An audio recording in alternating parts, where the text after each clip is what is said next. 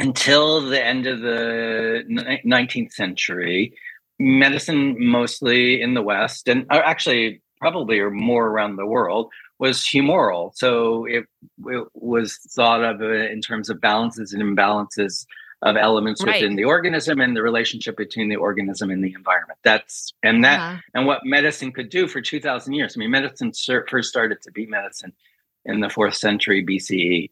And you know basically what medicine tried to do was literally support and encourage the natural power of healing. That's mm-hmm. that's what they could do. That's what they thought they should do. You know and that was why medicine was considered to be an art and it was considered to be an art of supporting the way that people live. This is the Made for Living Well podcast, hosted by Alexa Sherm, the place to create a life well lived.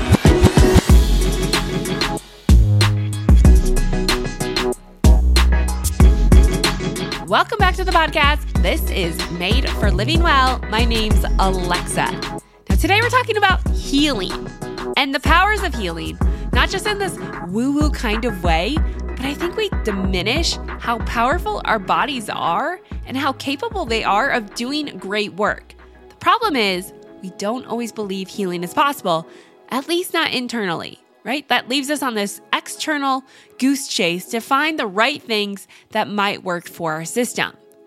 But on my own healing journey, which, if you've stuck around for any period of time, you know I crashed and burned while doing all the right things. And I had to learn the hard way that my job was not to change my body, but learn how to support it so that it could do the job that it was designed. And that means to heal.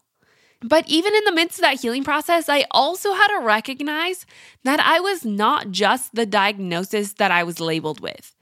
And that's exactly what our guest is going to talk about today, as he was diagnosed with some pretty life altering life threatening diagnosis and how he kind of got rid of those labels that he refused to let be his death sentence and he started to learn how to heal. So today on the show, I welcome a guest to talk about who's written a book about healing called On Learning to Heal. His name is Ed Cohen. Ed is, has a PhD in modern thought from Stanford and has been an award winning professor at Rutgers University. He encourages his students to reflect critically on things they often assume to be self evident about themselves and asks them to consider whether there are more possibilities for who they can become than they currently imagine. Besides working as a professor, Ed has his own therapy practice where you can learn more at healingcounsel.com. Again, that's healingcounsel.com. And while you're there, check out his book on learning to heal Make sure you check out Ed at healingcounsel.com and don't forget to head to the show notes at thelivingwell.com where I discuss more about my healing journey and how I use similar practices to help my body, my mind, and my soul heal. You can find all of that again at thelivingwell.com. And while you're there, don't forget to sign up for the weekly fill. Okay, that's it for now. Let's get right to the show and welcome Ed. Welcome to the show, Ed. I'm excited to have you on and share your journey, which is, I think, a journey that a lot of us can learn from uh, because it offers so much hope and inspiration. So, welcome to the show. Oh, thanks, Alexa. I'm really happy to be here. Thank you for having me. Yeah. Well, I just want to start with your journey. You wrote a whole memoir on learning to heal. Can you just talk about like the the power of the body and what you learned from your own experience of in, in some ways coming alongside of it to see outside of your problems and you had quite the story, you know? Like you could have assumed that was your death sentence and that could have been it, you know, but at some point you made that switch to realize there was more. Yes, Alexa, yeah, uh that that transformation, you know, was very striking, really, because I had been diagnosed at such an early age.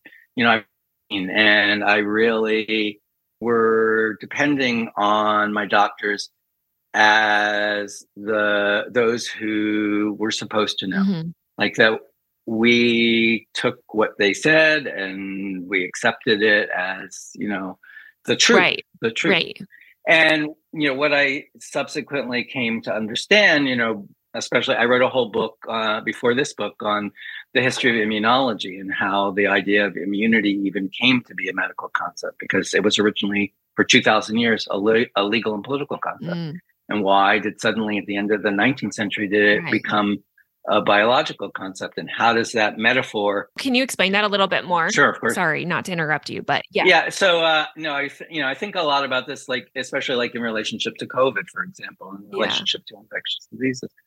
Um you know where we were you know constantly bar- you know barraged with the idea that our immune systems are supposed to defend us against attacking mm-hmm. uh, microorganisms that are potentially pathological um, and you know that is actually a really relatively new way of conceptualizing what infectious diseases were. Um, until the end of the 19th century, uh, medicine, mostly in the West, and actually probably or more around the world, was humoral. So it, it was thought of in terms of balances and imbalances of elements right. within the organism and the relationship between the organism and the environment. That's and that uh-huh. and what medicine could do for 2000 years. I mean medicine first started to be medicine in the 4th century BCE.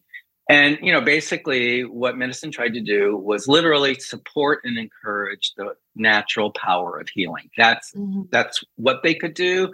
That's what they thought they should do. You know and that was why medicine was considered to be an art and it was considered to be an mm-hmm. art of supporting the way that people live like your entire yeah. life was at stake in the end of the 19th century a variety of, of different kinds of technological and uh, and i'm going to epistemological knowledge uh, developments uh, what we now understand as germ theory came into being when bacteriologists like louis pasteur and robert koch uh, basically we're able to use the new visualization techniques of microscopy and staining techniques to isolate uh, yeah. you know bacteria under the microscope and to correlate those bacteria with the symptoms of certain kinds of diseases. So cholera was like the first one that they developed. And and the theory you know was very um, persuasive especially because cholera epidemics like the COVID epidemic, there were many, many cholera epidemics through the 19th century in Europe, and yeah, they were very devastating. So, you know, so the idea that was that there were these pathogenic microbes that surrounded us, and that that you know they could attack us, and that you know we would get sick. The problem with that theory was that if there are pathogenic microbes in our environment and they're all around us, why are we not sick all the time? Right. like, why are we alive? Right? Yeah, yeah. So there was a zoologist named Elie Metchnikoff who in 1883 did a very, you know, simple and yet very famous experiment. Um, and he was the person who kind of decided that when an organism is attacked, that it has to have some form of defense, what do you call the host defense. Mm-hmm. And he then took a concept that was a, a legal concept that had been used, you know, in various kinds of ways of thinking about cholera, immunity. And he put that together with the idea of host defense. And he created the concept that we now have as immunity as defense. Now, the problem with that concept is that it's actually internally contradictory because, in legal terms, if you're immune from something, mm-hmm. you don't have to defend yourself, right? Like right. immunity right, guarantees right, yeah. you mm-hmm but uh, and if you have to defend yourself, you're not immune.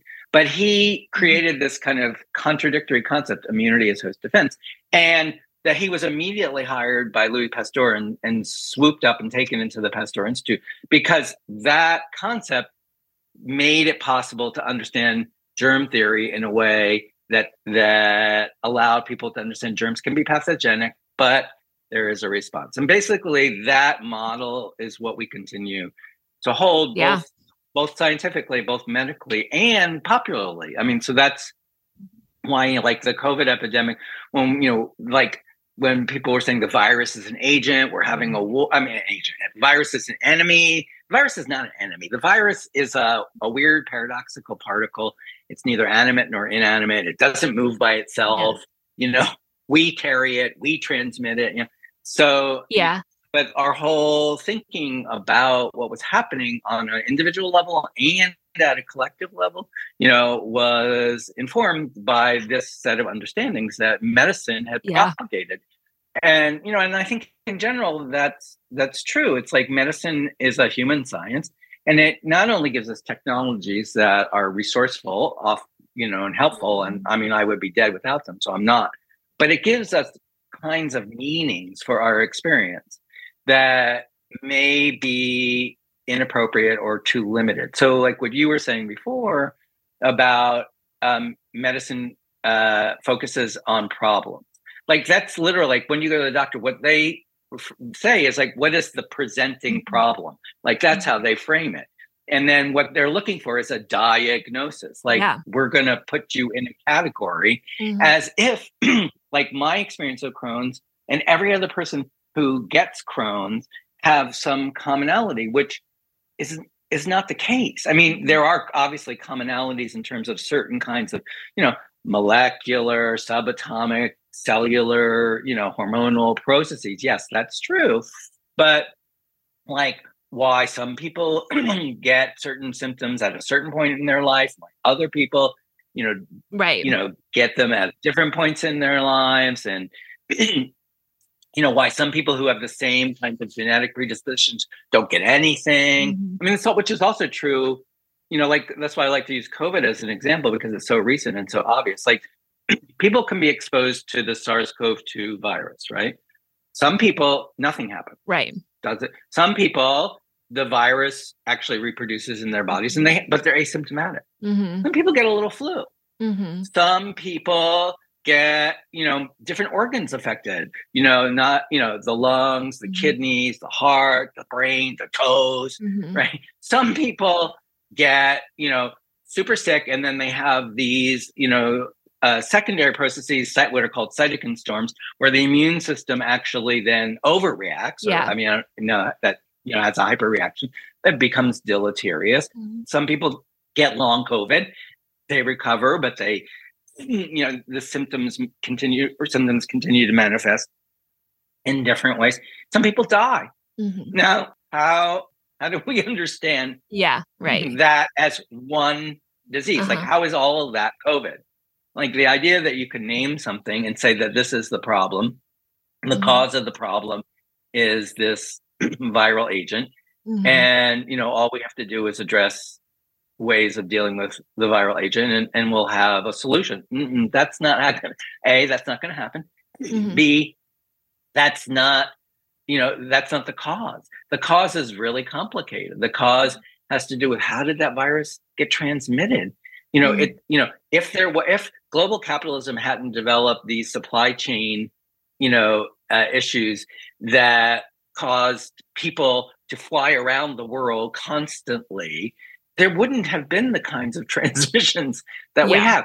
If we had you know universal health care you know or we had you know better facilities for all people then the frontline workers or the people you know who have to put themselves at risk in order to uh, make our economy go wouldn't have had to like sacrifice their lives. If hospitals had not been worried about making a profit or you know saving money they would have had personal protective equipment uh, ready in case Mhm. there was something that happens right so when we say that the cause of something is a particular agent and then we create a diagnosis and say this is the problem what happens is that we just it's like we put on blinders Yeah. Right. right like it's like we we look here and sometimes where we're looking is a good place to look but the thing is that it's always a narrow perspective. There's a whole field of peripheral vision that we have just cut out. And and basically that's what my book is about. It's like there's whole aspects that in the way that medical you know knowledge focalizes it occludes and disregards and often disrespects Mhm. you know other forms of of practice that can encourage and support healing and and my experience is that there are a lot of very powerful other modalities and you know and it's not disrespectful to medicine you know to recognize that it's our illness it's not Yeah. their illness they can get the name but yeah. it's our experience illness is an experience. It's our experience. And and we have the capacity to participate in different kinds of ways. So that's why like my basic definition of healing, what I say is healing represents our capacity as living organisms to enhance the quality of our life in the conditions in which we are living. Mm. Right?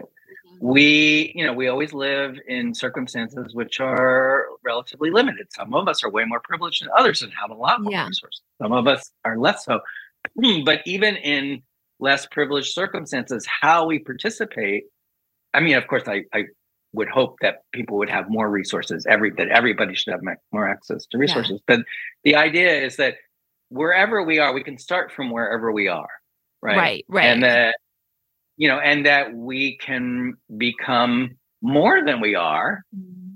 at any moment. Mm-hmm. And healing, you know, represents that capacity for me. And healing is really different than curing. Like a lot of people want to be cured. Yeah, right. right. You know, it's like, right. You know, we, we have symptoms and, you know, basically we want someone to take them away. I mean, that's what curing means. It means like, I want to go back to what I was before these symptoms impeded my life in some mm-hmm. way. And you know and i want that not to i want that whole experience not to have happened that's you know and right. i think that that's a really um very what am i going to say i was going to say limited or disrespectful model it's disrespectful to us in the sense of no it you know what whatever fragile.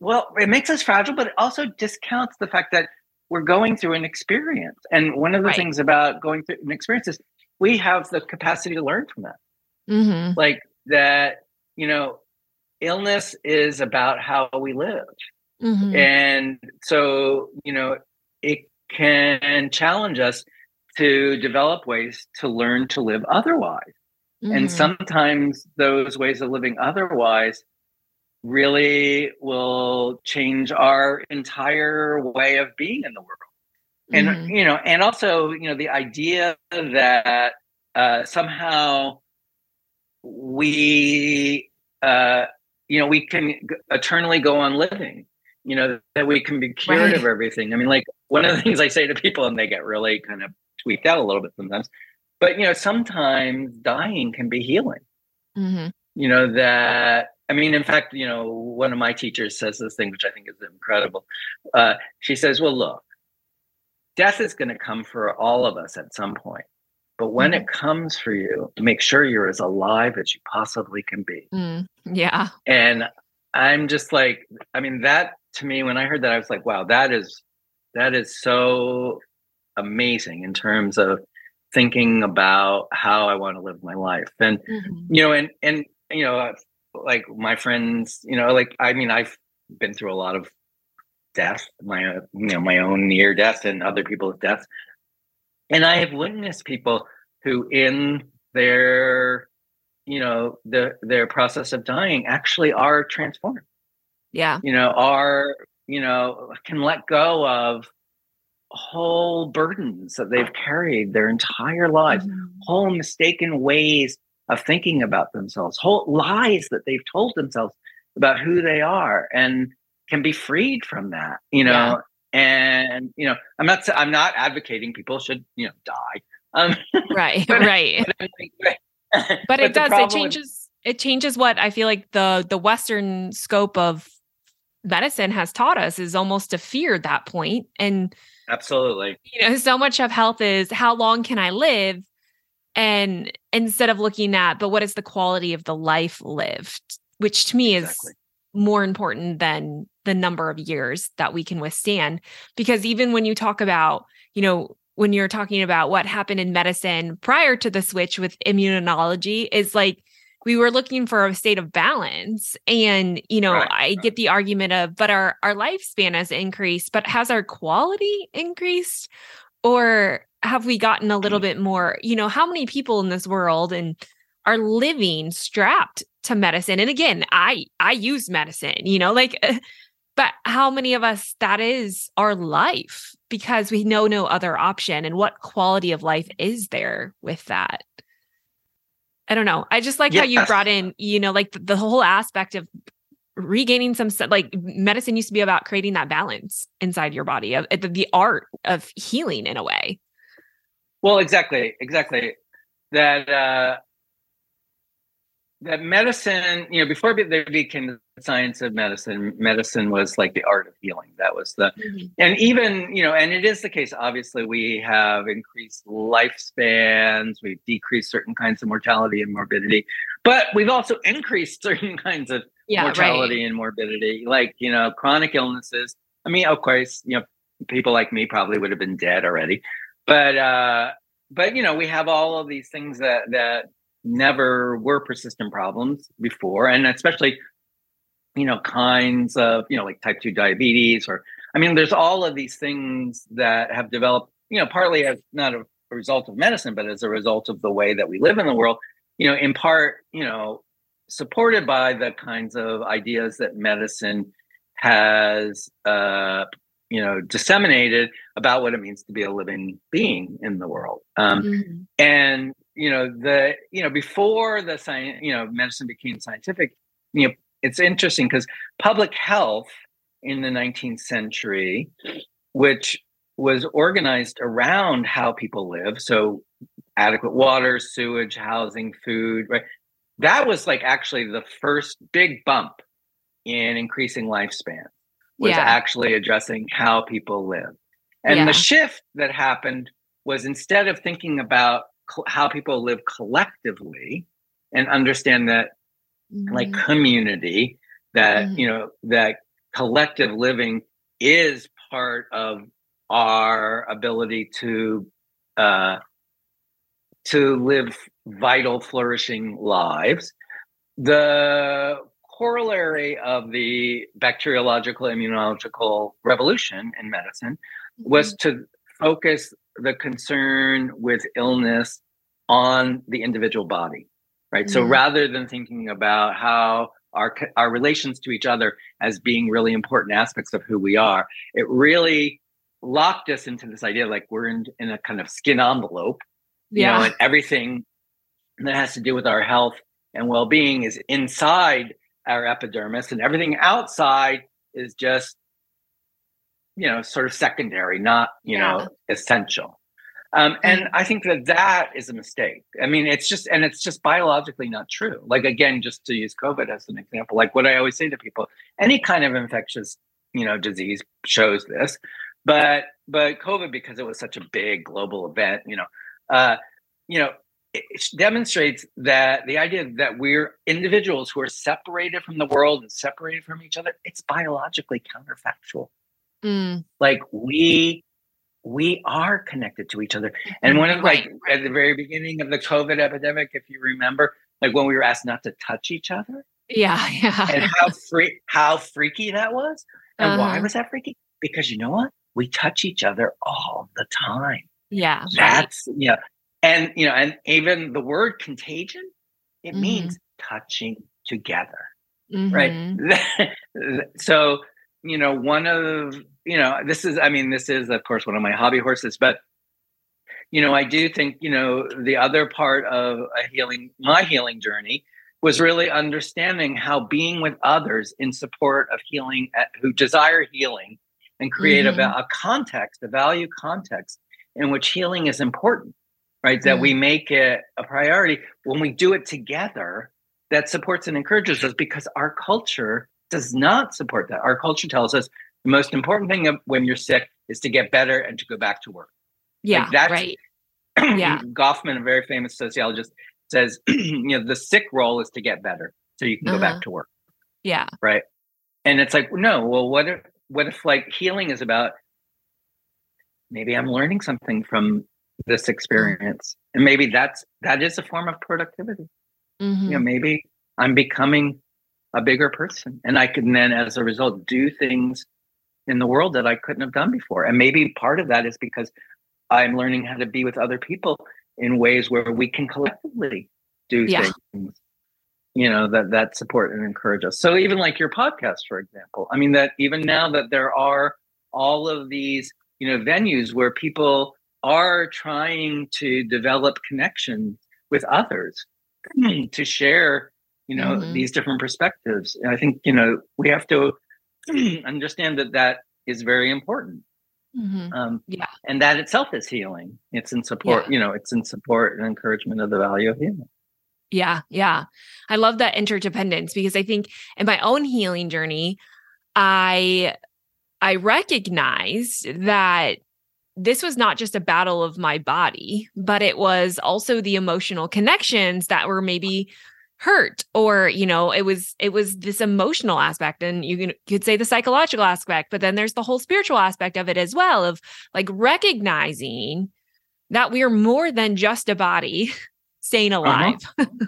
you know like we, no, we have our whole system and we are here to work together and that role is lifting each other up. But like you said, it, that's really difficult in the world that we live in because we're so fear based and almost taught to be this independent human who doesn't ask for help. And that's the ideal role. So how do you how do you show someone or like can you give us a vision of what does this look like to not see health as this end destination that you're cured, but to to really go on this healing kind of journey to learn how to heal? What does that look hmm. like? I suppose it's different for so, everyone too, but just some overarching yeah. ideas. Right. So, so I wrote this book yeah, on learning to heal or what medicine doesn't know, not because I'm trying to disrespect medicine by any right, right, right, yeah.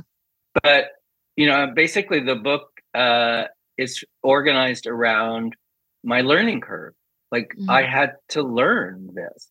Mm-hmm. And that, or when I say this, I had to learn that it was possible to live in different ways and that those new other ways of living might allow me to flourish, you know, in, in ways that I hadn't prior to getting ill, yeah. while I was while I was ill. So uh, the yes, the most powerful forms of healing that I have experienced are, are, are really ones that occur in the context of other people. What I like to think about is, is the idea of a field. Mm-hmm. Like when we are with each other, we create resonances. Like we we resonate to each other. We you know, and I mean energetically, that is just true. That's we yeah. You know, like right. so. Okay, so I'll, I'll start from the very basic. So part of what allows us to think that illness is something that we is individualized and that we carry within us is that our culture has developed this idea that was a very important idea for a long time for political, economic, and legal reasons, but that is not necessarily true, which is that to be a person means to have a body. And I always say to my students, I'm like, well, who, like when we say I have a body, who is I that mm-hmm. has a body? Mm-hmm. Like, where is this I that possesses this thing called a body? but more than that, what we call body and we make into an object is probably better described in materialist terms as uh, transformations of matter and energy localized in time and space. Mm. We are events, we are mm-hmm. complex processes. And our eventfulness happens in the context of other events that are going on all around us that we are uh, entangled with, mm-hmm. right? That are part of who we are. But we have, uh, again, blinders. We have a, a social vision in this world, in this country, because it's not true everywhere in the world, right? In many parts of the world, and for most of human history, people thought that being part of a group, a clan, a kin, a family, a tribe, that was primary. That yeah. was necessary for your going on living. And your your particularity was developed in the context of your connectivity. Like that. Mm-hmm. And so traditional forms of healing practice you know, uh, start from that premise of mm-hmm. we're connected to each other, we're connected to the world, we're connected to the spirits. That's yeah. you know what what our culture has managed to do, and obviously it has developed a lot of really powerful resources as a result, is to separate us out and to like mm. create this fiction that somehow we're not connected to each other. And obviously what we're learning that is not true in lots of ways right now. I mean, COVID is one example, global warming is another, right? Mm-hmm. That we are we we are not separate islands with no connection to each, you know. So, you know, so that was, you know, the the main, you know, kind of impetus, I think, for my healing journey was like learning that in a deeply, not in a conceptual way, because I had that as a concept, but in a um, in an energetic way. Mm-hmm. Uh, that you know, being with others, being with particular kinds of practitioners, you know, doing body work, learning Tai Chi, you know, doing you know movement practice at Feldenkrais. My main practice is something called Continuum.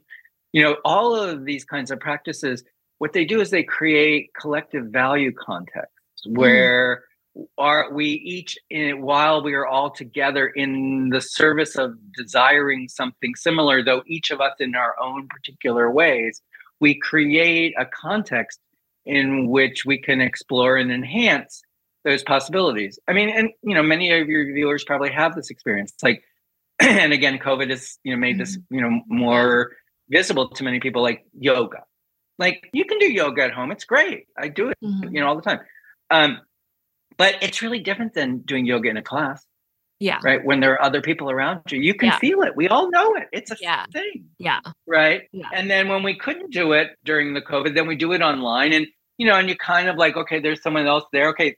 You know, the fields are expansive, but it's not the same thing. Yeah. Right. As when we're all there together doing this thing, you know, in the service of our own enhancement, mm-hmm. but but creating a resonance with each other that supports and encourages that, right? Yeah. And I think, you know, that's what our culture is profoundly individualistic. You know, we are taught that, you know, we're separate from each other, that, you know, our, you know, especially right now, it's like we're our, we're all our own brand. You have to like enhance your brand, yeah, right. you know. yeah. I'm like, well, you know, okay, but that's not how healing works, you know. Do you think some of the trouble is that we live in a world, and I, I, I kind of read this in a book, but I couldn't quite figure out if they were saying this exactly, is the idea that we know too many people because the internet mm. and the web has expanded what should have been like a tribe like back in the day you know a tribe was maybe max 200 people or 250 people and you had like you know 10 close people that you really lived life with but now it's like people have thousands of friends online that they don't really know. But is it skewing our idea of what it looks like to truly have that community? Like, are we fooling ourselves or creating this false sense of community while living independently that we're actually doing more of a disservice? I don't know. Like, I'm I'm just wondering, is it difficult now because we don't have to face people in a physical so, sense? Yes. Yeah, yeah, yeah. So I think it is the case in the development of human history for for long, like um, like fifty thousand years, uh, that the introduction of different kinds of technologies, mm-hmm. like flint arrowheads, you know, the, you know, or like the like alphabetic writing, uh-huh. or the printing press, or like all of these technologies are prosthetic for how we as living organisms can live in a world, you know, where we have to live with others. Humans are seemingly fundamentally social beings. Language would be another prosthetic like that at some point yeah. we develop. So, you know, so the question is like, you know, at each moment, these kind of technological developments are just, they're, they're disruptive of earlier mm-hmm. ways of being and but they also introduce new possibilities and we're in this moment where these new technologies have just erupted in a very very mm-hmm. short period of time yeah. and they have transformed people's everyday lives uh, you mm-hmm. know the i mean you know i'm old right so you know like to me like the cell phone uh, you know it's not even a cell i mean this is like a computer that I carry with me everywhere. and and and and this is something that is like everywhere in the world Mm-hmm. you know that and and you know and the so yes at a certain level you know and that was like whole facebook's whole thing connectivity right you know like, yeah. well okay uh, there are absolutely certain things that are made possible by the you know by digital revolutions right Yeah. but the thing about all of these technologies is they're what we could call pharmakon. And, you know, so the word pharmakon, like pharma, phar, you know, pharma. We know big pharma, pharma drug. Ph- yeah. pharmakon is a really interesting word from ancient Greek. It means it means remedy, like, Mhm. but it also means poison, and Mm, it also means scapegoat. mm, So yeah. anything that has the power to help you also has the power to hurt you. So we're in this p- phase, I think, of our learning to live with these new technologies as they keep developing with the AI and the, you know, whatever, where it's disrupted other earlier, other different forms of connectivity. And yes, I and and I think there is a lot that is toxic about it because it does give us the sense that we are connected in conceptual ways, but not in embodied ways. But Yeah. but that's also not entirely the case. You know, I mean, so for example, I think of the Black Lives Matter, like all of the protests after George Floyd, right? Like or any of the like Black Lives Matter in general. Like it's like it started as a hashtag, right? And and what it did is allowed people to come together Yeah. like whole groups of people to come Mhm. together in physical ways or like right now in france they're having you know national strikes about maintaining you know the you know uh, age of retirement and you know, their social version of social security millions of people come together right you know they're mobilized so you know there, there's also this other thing where people are right. Mhm. together in very powerful ways right so so it, it's contradictory you know i don't Right. I, I do think that there are absolutely ways that uh, that these technologies have created more and more isolation at the same time that they seem to be providing ways for us to be connected to each other. And like I mean, I think of online dating or you know all of I mean that you know it's like people used to in order if you wanted to go out with someone before it's like you had you had to like meet them. Like you had Yeah. to be there you know and, Yeah. and you know i mean personally i mean you, you can tell something i can tell something from someone's energy a lot better you know when i'm in their presence than when we're like texting online right. right Uh-huh. you know Yeah. so i think that that's true but Uh. you know but also there are other ways and and the thing is and maybe we'll develop new ways of Mm-hmm. learning how to use these technologies that are are more supportive or let's just say it this way, that are more healing like Yeah, right, right. now the balance is like but Right. you know there's there's nothing intrinsic about a technology technology Uh-huh. doesn't have a meaning it's how we utilize it hmm that makes the difference It's kind of like medicine, you know, like again, it's like what we use, there's good that comes out of it. It's just again Absolutely. that balance of it of of looking at it too for yourself. But I think when we go back to the connection aspect, I mean, even modern medicine uses the the need for touch. Like I think of baby babies and infants and how important that touch is and kangarooing and that skin to skin contact. Like we do know there's there's significant value and that humans have to be interconnected.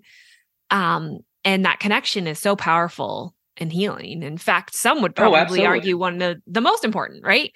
Um, so what I, I mean, I know we're kind of running out of time here, but what do you feel like someone who's listening to this, who's maybe plagued by symptoms or looking for a cure, or you know, kind of obviously if they're listening to this, they they know my story of like I, I'm a big believer that health is within you. You have what it needs. It's learning how to support that. What what encouragement steps, anything that you want to give them that's like, okay, you you have this. We can you can make forward progress in this. I well, I guess I want to just remind people you're not alone. You know, in your process, it's very easy.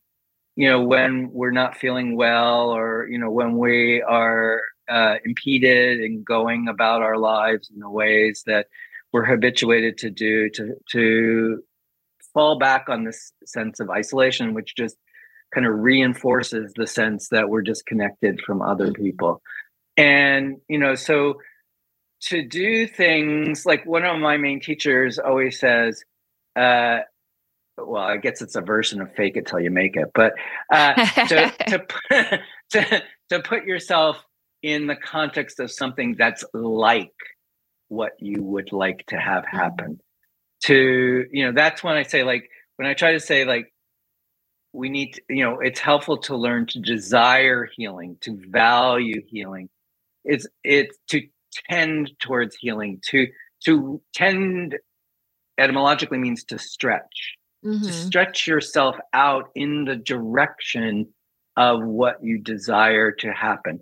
It doesn't mean that it's going to make it happen. It's not particularly magical. But I mean, in my experience, until I could desire healing, I had no idea that there were resources available. You know, I, right. I people, and once I was like really clear to me, like I had a like very specific moment at which I realized either I could continue going through these kinds of crises and near death experiences that I'd had, or I could learn new ways to live. I mean, it was just yeah. like, I mean, I mean, it was a mystical experience. I won't go into the whole yeah. thing, but, uh, but, and once I had that realization, I was like, no, I don't want to do that again. Yes, I want to. All of a sudden, all of these teachers that I had never, I would never have considered before, I would not have recognized as being important, suddenly became uh, portals for me to move mm-hmm. through the world. So, you know, the, so the the basic thing is we are always more than we know. There is always the universe has so much more possibility that that we can realize at any particular moment. And mm-hmm. so, you know, that's why like the desiring of healing is itself such is is a step of healing mm-hmm. to you know to be like yes my doctors are you know helping me as much as they can yes they're very powerful but but i have the desire to enhance my life at this point whatever it is you know given whatever the limitations are i have a desire to grow. I have a desire to learn. Yeah. And you know once you affirm for yourself the desire to grow to learn then you begin to look at the world in different ways and you begin to see things that may have always been there yeah. but you never really you know took into account. Yeah. So you know so my basic line to people is we're more than we know. We are more mm-hmm. than we know. There are we are more intelligent than we imagine at this current moment that as living organisms we are actually brilliant beings mm-hmm. and you know and join with others and you know try to bring more of that brilliance into the world mm-hmm. you know whatever your journey is um, yeah you know the, i mean and then you know to go back to like what i was saying you know my teacher said before death will come for all of us at some point in our lives mm-hmm. the thing is that when it comes for you be as alive as you possibly can be yeah. whatever that means in whatever circumstances you're in yeah it's so good. And and I love the community aspect because I think sometimes too it just shows you that vision and why I'm excited to bring this podcast out of I think we so often can get stuck in these stories and that's what we see and if we don't see something outside it's never really safe enough especially when you're kind of living in that heightened sympathetic state you know to kind of move yourself into so just talking about it and hearing stories of other people doing it, I think it gives a mm-hmm. lot of hope and encouragement that, okay, you can do this. You can take those steps in the right direction, and every step is a step forward. Um, and yeah, I'm so encouraged that you were on to talk about this. I thank you for sharing your journey and doing the work. Oh, my pleasure. That you can be a story for us to learn from.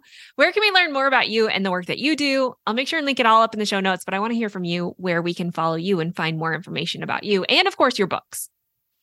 Yeah. So uh, so I have a counseling practice for people who are interested in healing. Uh, oftentimes that means people with chronic and life-threatening illnesses, but it could just be anybody who who is interested in in enhancing the quality of their lives and the condition in which they live. And so my practice is called Healing Counsel. and you can reach me at healingcounsel.com. Um, and er, on that page, I have a contact page. You can write to me, and I'm happy to chat with you for 15 minutes or so and see if it's an appropriate, you know, kind of connection for you. Um, I also have written a number of books. Most recently, um, my book is called On Learning to Heal or What Medicine Doesn't Know. And yeah. it's on Amazon, but in all of your favorite book dealers. But it's also on my website, healingcounsel.com. You can order through me or through whoever. Um, and yeah, I'm really happy to to share my experience because basically, you know, I'm a teacher. I've been yeah. a professor for 35 years, and one of the things about being a teacher is I love to learn and I love to share what I learned.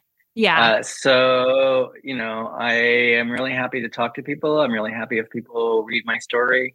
And if it can be of use to you, then, you know, please be in contact. Yeah. Well, I thank you so much for being on the show. It has been oh, my pleasure. It's so good. Thank you. I love Elise and I learn so much every single time I talk to her. She's a gem and honestly one of the nicest human beings I've ever met. Now, you can learn more about this show and get additional information and help and practices over at thelivingwell.com. I've written an entire blog post about taking things to the next level and really healthifying your thoughts and getting unstuck. So make sure you check that out at thelivingwell.com. If you like this podcast, you're going to want to stick around this summer because the summer series is about breaking old stories and building a new one in health. So pumped to go through it. It's kind of the work that we talk about, but we don't really do because maybe we don't know how to do it. Well, this summer I'm breaking it down step by step and we're going to do it together. So make sure you stay tuned for that. But in the meantime, we have lots of great podcasts coming your way. The next podcast is a new month with a new podcast with a new planner topic on how to like yourself, which is coming out next week with my husband, Peyton Sherm. So stay tuned for that. But don't forget to head to The Living Well to learn more about the show, sign up for the weekly fill, and check out other articles that you're going to love. Okay, that's it for now, and I will see you back here next week.